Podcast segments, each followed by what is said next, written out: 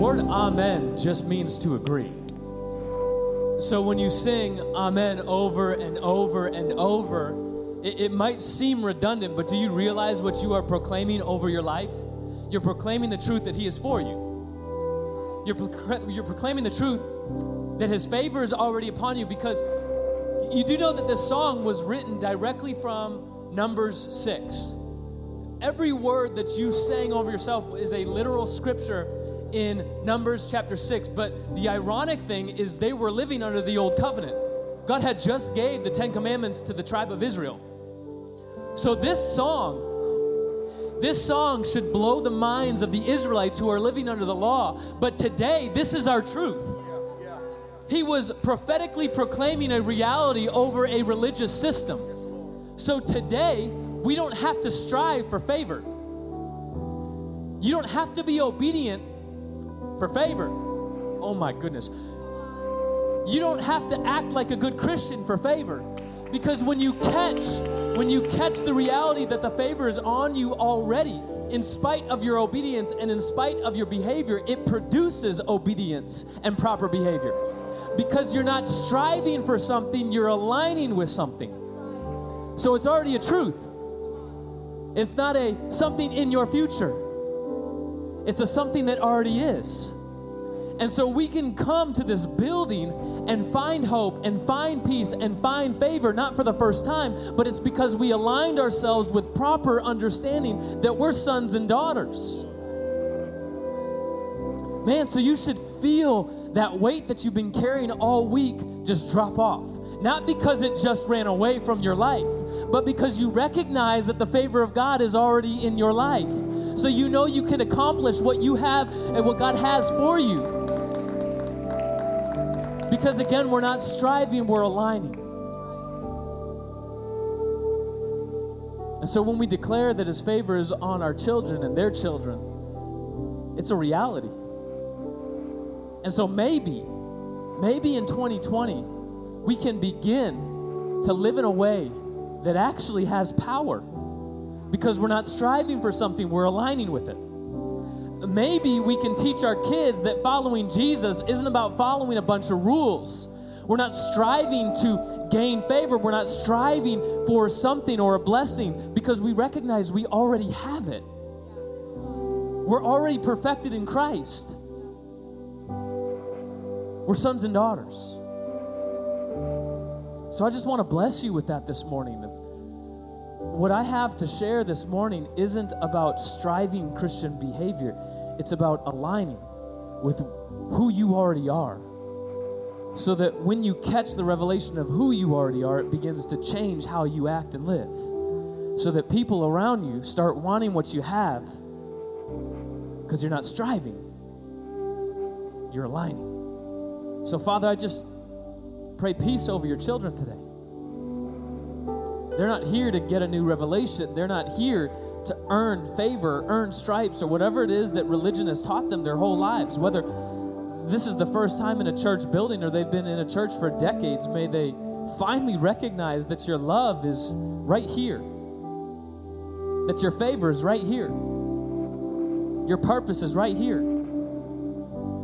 that they're loved and valued, and not just loved and valued, they're liked.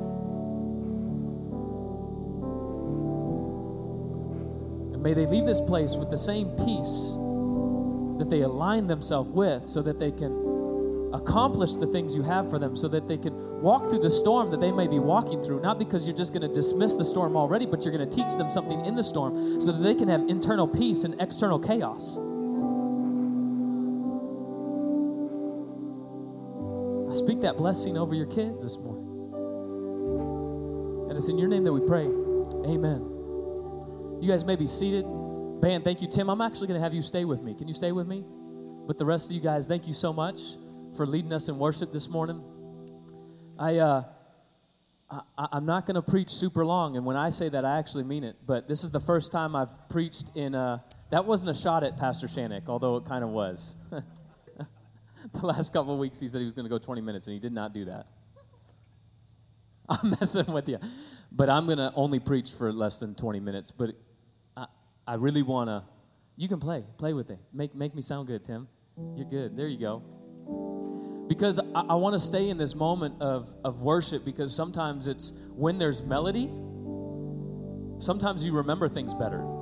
It's, it's why you can not hear a song for 15 or 20 years and then you go to a wedding and all of a sudden you're you're singing every word in the song why because melody can produce something in you that you instantly remember and so this, this morning what i have for you I, I want it to be played with a melody because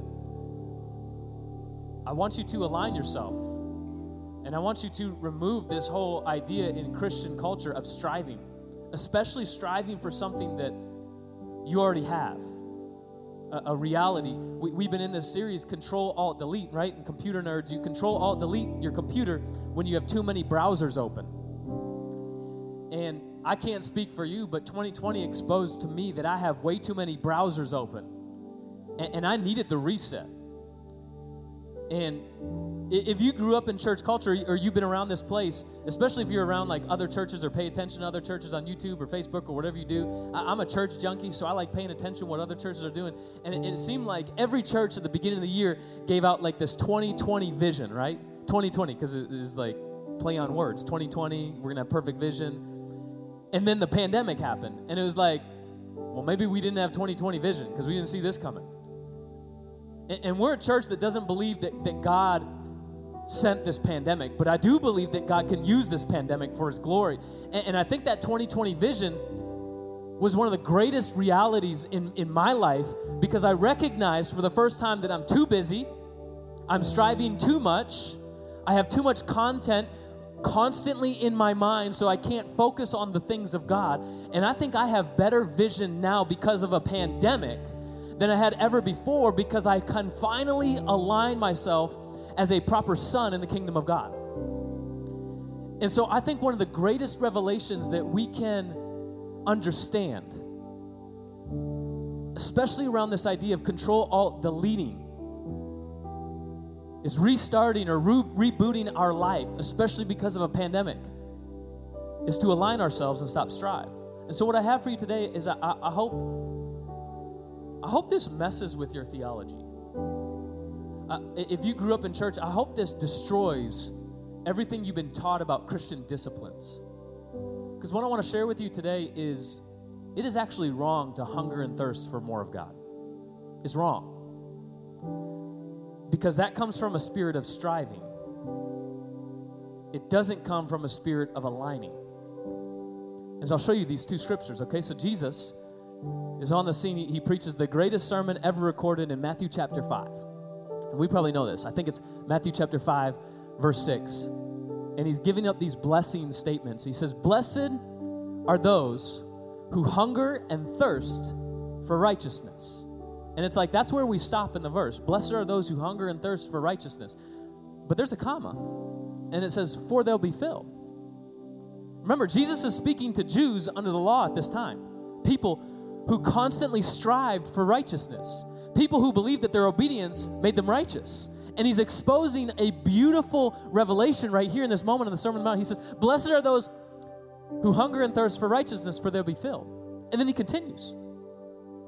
But then he jumps forward in John. Throw this up here. John, chapter 6, I believe it is, verse 35. Jesus is stating one of his seven I am statements. And this one he says, I am the bread of life.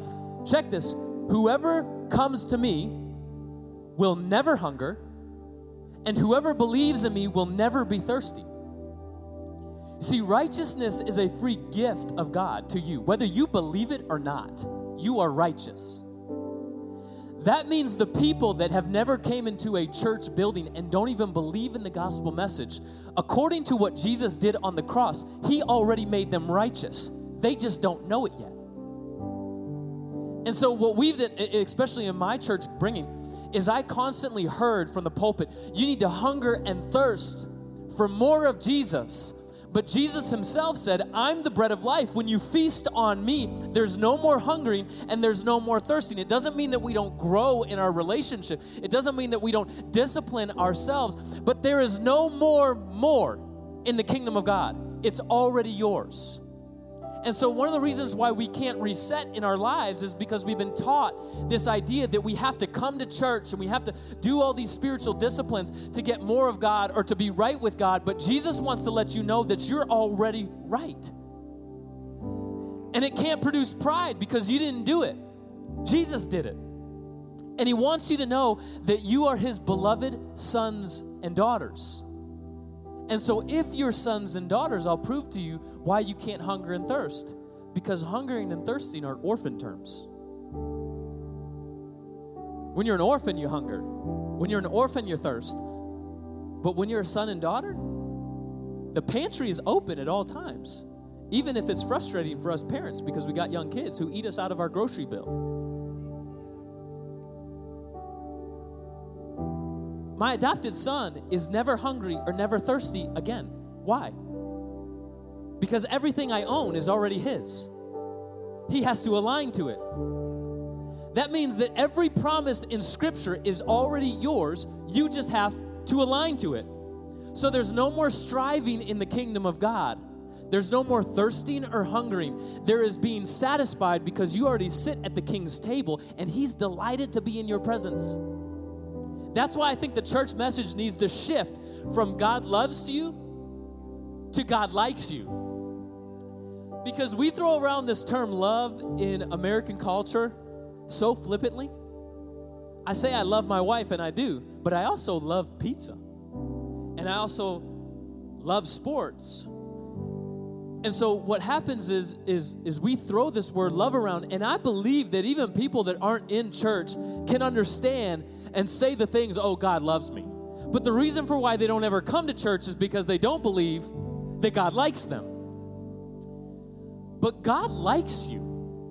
Like He likes everything about you. You know how amazing confidence can come upon you when you recognize that the King of Kings and Lord of Lords, the creator of the universe, likes you? Do you know how it changes your daily walk with Jesus? When you know you can go before Him and not earn His like? He likes you. And He doesn't like who you are supposed to be. He likes you as you are, all jacked up in your pot of struggles and frustrations and shortcomings and failures and all the things that you think define you. Jesus is trying to get you to a place where you can align with how he views you and not with how your social media following views you or, or not how your spouse views you because they know everything about you, right? And so, if we can come to this place where we recognize that the reset happens when we stop striving and start aligning, it shifts everything, it changes everything. Because we're often taught to hunger and thirst for more knowledge and revelation, but you'll never be satisfied with the gospel message of love like Jesus when you're always striving for more revelation and more knowledge. Now, I'm not telling you that revelation and knowledge are bad things, but when you're striving for more revelation and more knowledge, the love like Jesus message becomes unsatisfactory. Is that a right word? Dissatisfying. Because we've heard that too much. And we know, oh, we're supposed to love our neighbor. That's easy. But give me something more of God. And God's like, that's it. That's all I got. Is love like Jesus. Because it's love like Jesus that will change the world. It's love like Jesus that shows whether or not you're a disciple. And I've talked to many people who don't believe in Jesus. And they oftentimes tell me things like, man, I can get involved with who your God is. But I often dislike the people that claim to follow him. That should be challenging for us. Because I think it's easier to sit in a table and talk about theology with people who know Jesus. I, I love sitting in a, in a room and talking about theology, but talking about theology is so much easier than going and loving people who are hard to love. Or going next door and meeting your neighbor who you've lived next, lived next to for nine years and you only know their, you only know their name. I talk to people that, that want to go overseas and do missions all the time, but they're not willing to go across the street and start a relationship. not with the purpose and the idea of bringing them to church. Stop bringing people to church. Did I just say, stop bringing people to church? Because when you have this idea of I got to bring people to church, you've missed the gospel message that you're already aligned as the church. So bring people into your life. That's the church. And maybe when people get to experience you outside of the four buildings of this walls, that, or uh, did I say that right? Outside of these four walls, uh, buildings of these walls, uh, maybe when people begin to experience you outside of this place, they'll want to be in this place because they recognize when they come to this place, they're taught about realigning who they are so that they can go and accomplish and conquer the things in their life. Because you're not hungry or thirsty. You're not trying to become, you already are. And the only longing that is produced in the kingdom of God is how you can give what already belongs to you. You lack nothing. Do you believe that? It's a scripture verse, Psalm 23. You probably have it on a coffee mug. The Lord is my shepherd, I lack nothing. So if you believe that you lack nothing, there is nothing to hunger and thirst for. It's already yours. So either the gospel message of Jesus is true that you lack nothing, or you're living in a lie as you constantly try to strive for something that is already yours. Just a line. I'm beating a dead horse because I want you to get it. Just a line. So every week when you come into this place, our job as pastors isn't just to teach you some great revelation about Jesus, it's to help remind you that you're already aligned. You're already a son, you're already a daughter, you're seated at the king's table, and he's delighted to be in your presence. The King of Kings is delighted to be in your presence. That might seem blasphemous, but the Creator created you because he thought the world needed you. The world needed an expression just like you. There is nobody in the world just like you because Jesus thought the world would be empty without you. Think about that. And that doesn't produce pride, it produces confidence. It produces this wonder. It produces life. What this church is all about is connecting people to life. And who is life? Life is Jesus. So maybe we can sing songs like The Blessing and actually believe it. Because every blessing that you think you need is already yours in Jesus. You lack nothing. So, hungering and thirsting isn't the gospel. It's not even good Christian behavior. It's anti gospel because you refuse to believe that Christ is sufficient. Because he is. Man, 2020 taught me a lot.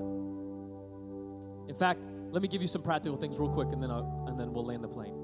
The last two weeks, Pastor Shanik has given us three things to practically do, right? The first one was to every single day take a 60 second pause. So here's what I want you to do get out your smartphones right now. This is okay. If you don't have a smartphone, get out something that you can set a reminder. Okay, we're gonna do this together. This is the first time where it's okay for you to be texting in church, okay? Set a reminder, okay? We're gonna do this together. Hey Siri, set a reminder for every day at 2 o'clock to take a 60 second pause. I don't hear a lot of you doing that. Set a reminder. Now, look, at 2 o'clock every single day, the whole church at Hill City is going to be taking a 60 second pause to do what? To strive?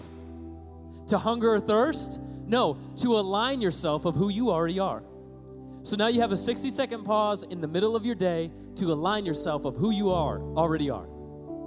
Take a 60 second pause every single day. If you haven't been doing it the last two weeks, you're missing out. You sit, you take that pause, you align yourself. Okay, I'm a son, I'm a daughter, I'm already seated at the king's table. I can conquer whatever I'm dealing with. I can go into this meeting and I can be loved to this person that I so desperately not want to love. Come on. You guys work with those people too? I can't say that out loud because most of them are in this room.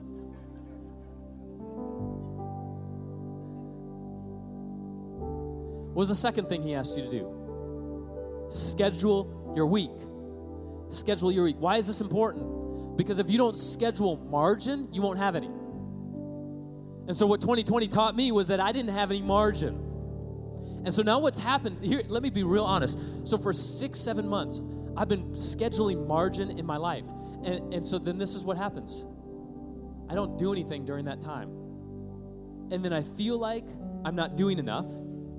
I feel like I'm not accomplishing something. I feel like I should be doing something. And all of a sudden, this time of margin has been real stressful for me. So I'm starting right now to get comfortable being uncomfortable with margin. Because for the first time in my life, I'm not so busy that I can actually hear the Spirit talk to me. Weird how that works. Schedule your day, schedule your week. And here's what happens when you schedule your week you remind yourself to stop striving and start aligning. In fact, I'm going to encourage you to, to begin a quiet time again. If I know in grace culture churches, a lot of times they're like, no, I'm not going to do any religious stuff. Uh, quiet times are good, but it's not to earn a position, it's from a position. So maybe you should spend the first five minutes or 10 minutes or 15 minutes of your morning, and this is my challenge to you. Spend the first five to 15 minutes of your morning either listening to a worship song. Why? Because that helps align you or, or maybe it is reading a devotional or reading a passage of scripture. But what's the purpose of it? Not to just check something off your to do list, it's to align yourself. You wake up in a bad mood? No, I'm going to align myself in the righteousness of Christ. Why? Because this helps your day. Trust me. Because when your kids come in at 7:02 every single morning and say, "I want breakfast," sometimes I need 5 minutes to align myself. Is that funny, Wendy? I heard a snort.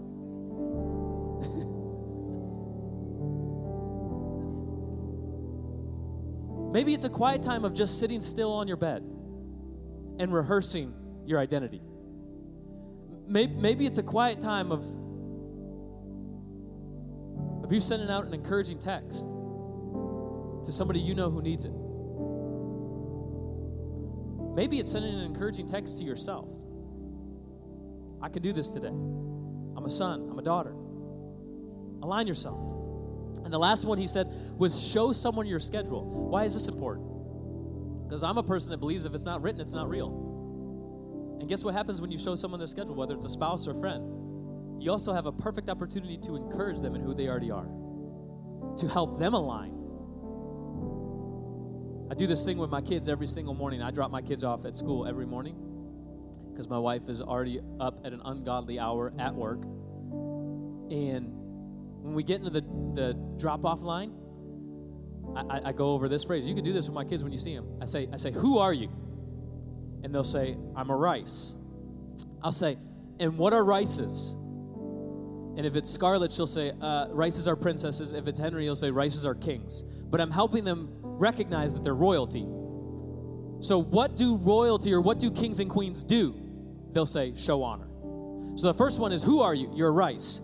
That means my kids are rices regardless of the choices they make in their life, regardless of who they love, regardless of what they do. They're rices. That's permanent. That's never ha- that's never not going to be a thing. It's the same truth for you. You are already a child of God. Your behavior can't remove that. So I'm aligning who they are. They're rices. They're my kids, and I will always love them.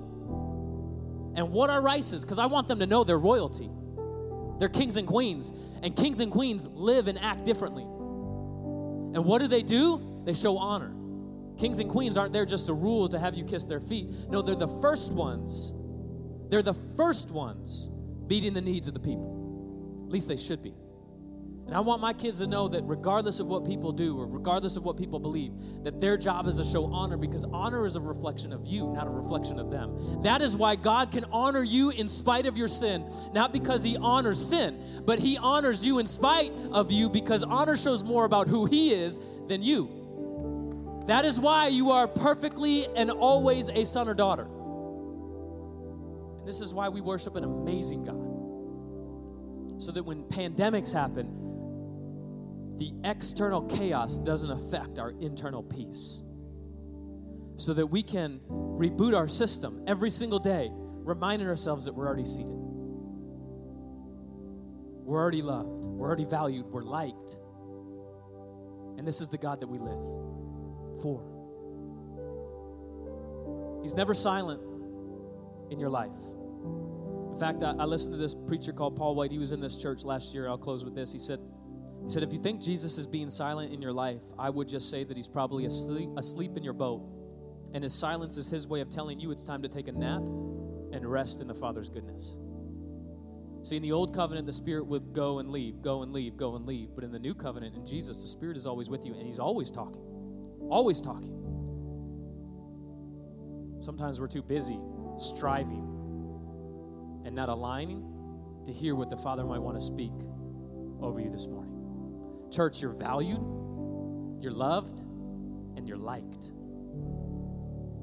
So let's go out of this place rejoicing in the truth of who we are. Because when life needs a reset, the only thing that needs to reset is how you think about you. And the Father is delighted. Me pray over you. Father, I just thank you for your truth. I thank you for your love. I thank you that you like us, that you value us.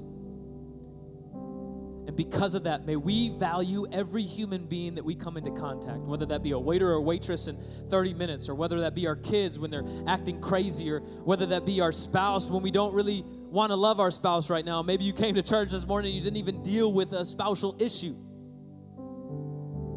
May we show the honor that you show us so that every person can taste and see that the Lord is good. We love you. We value you. It's in your name we pray.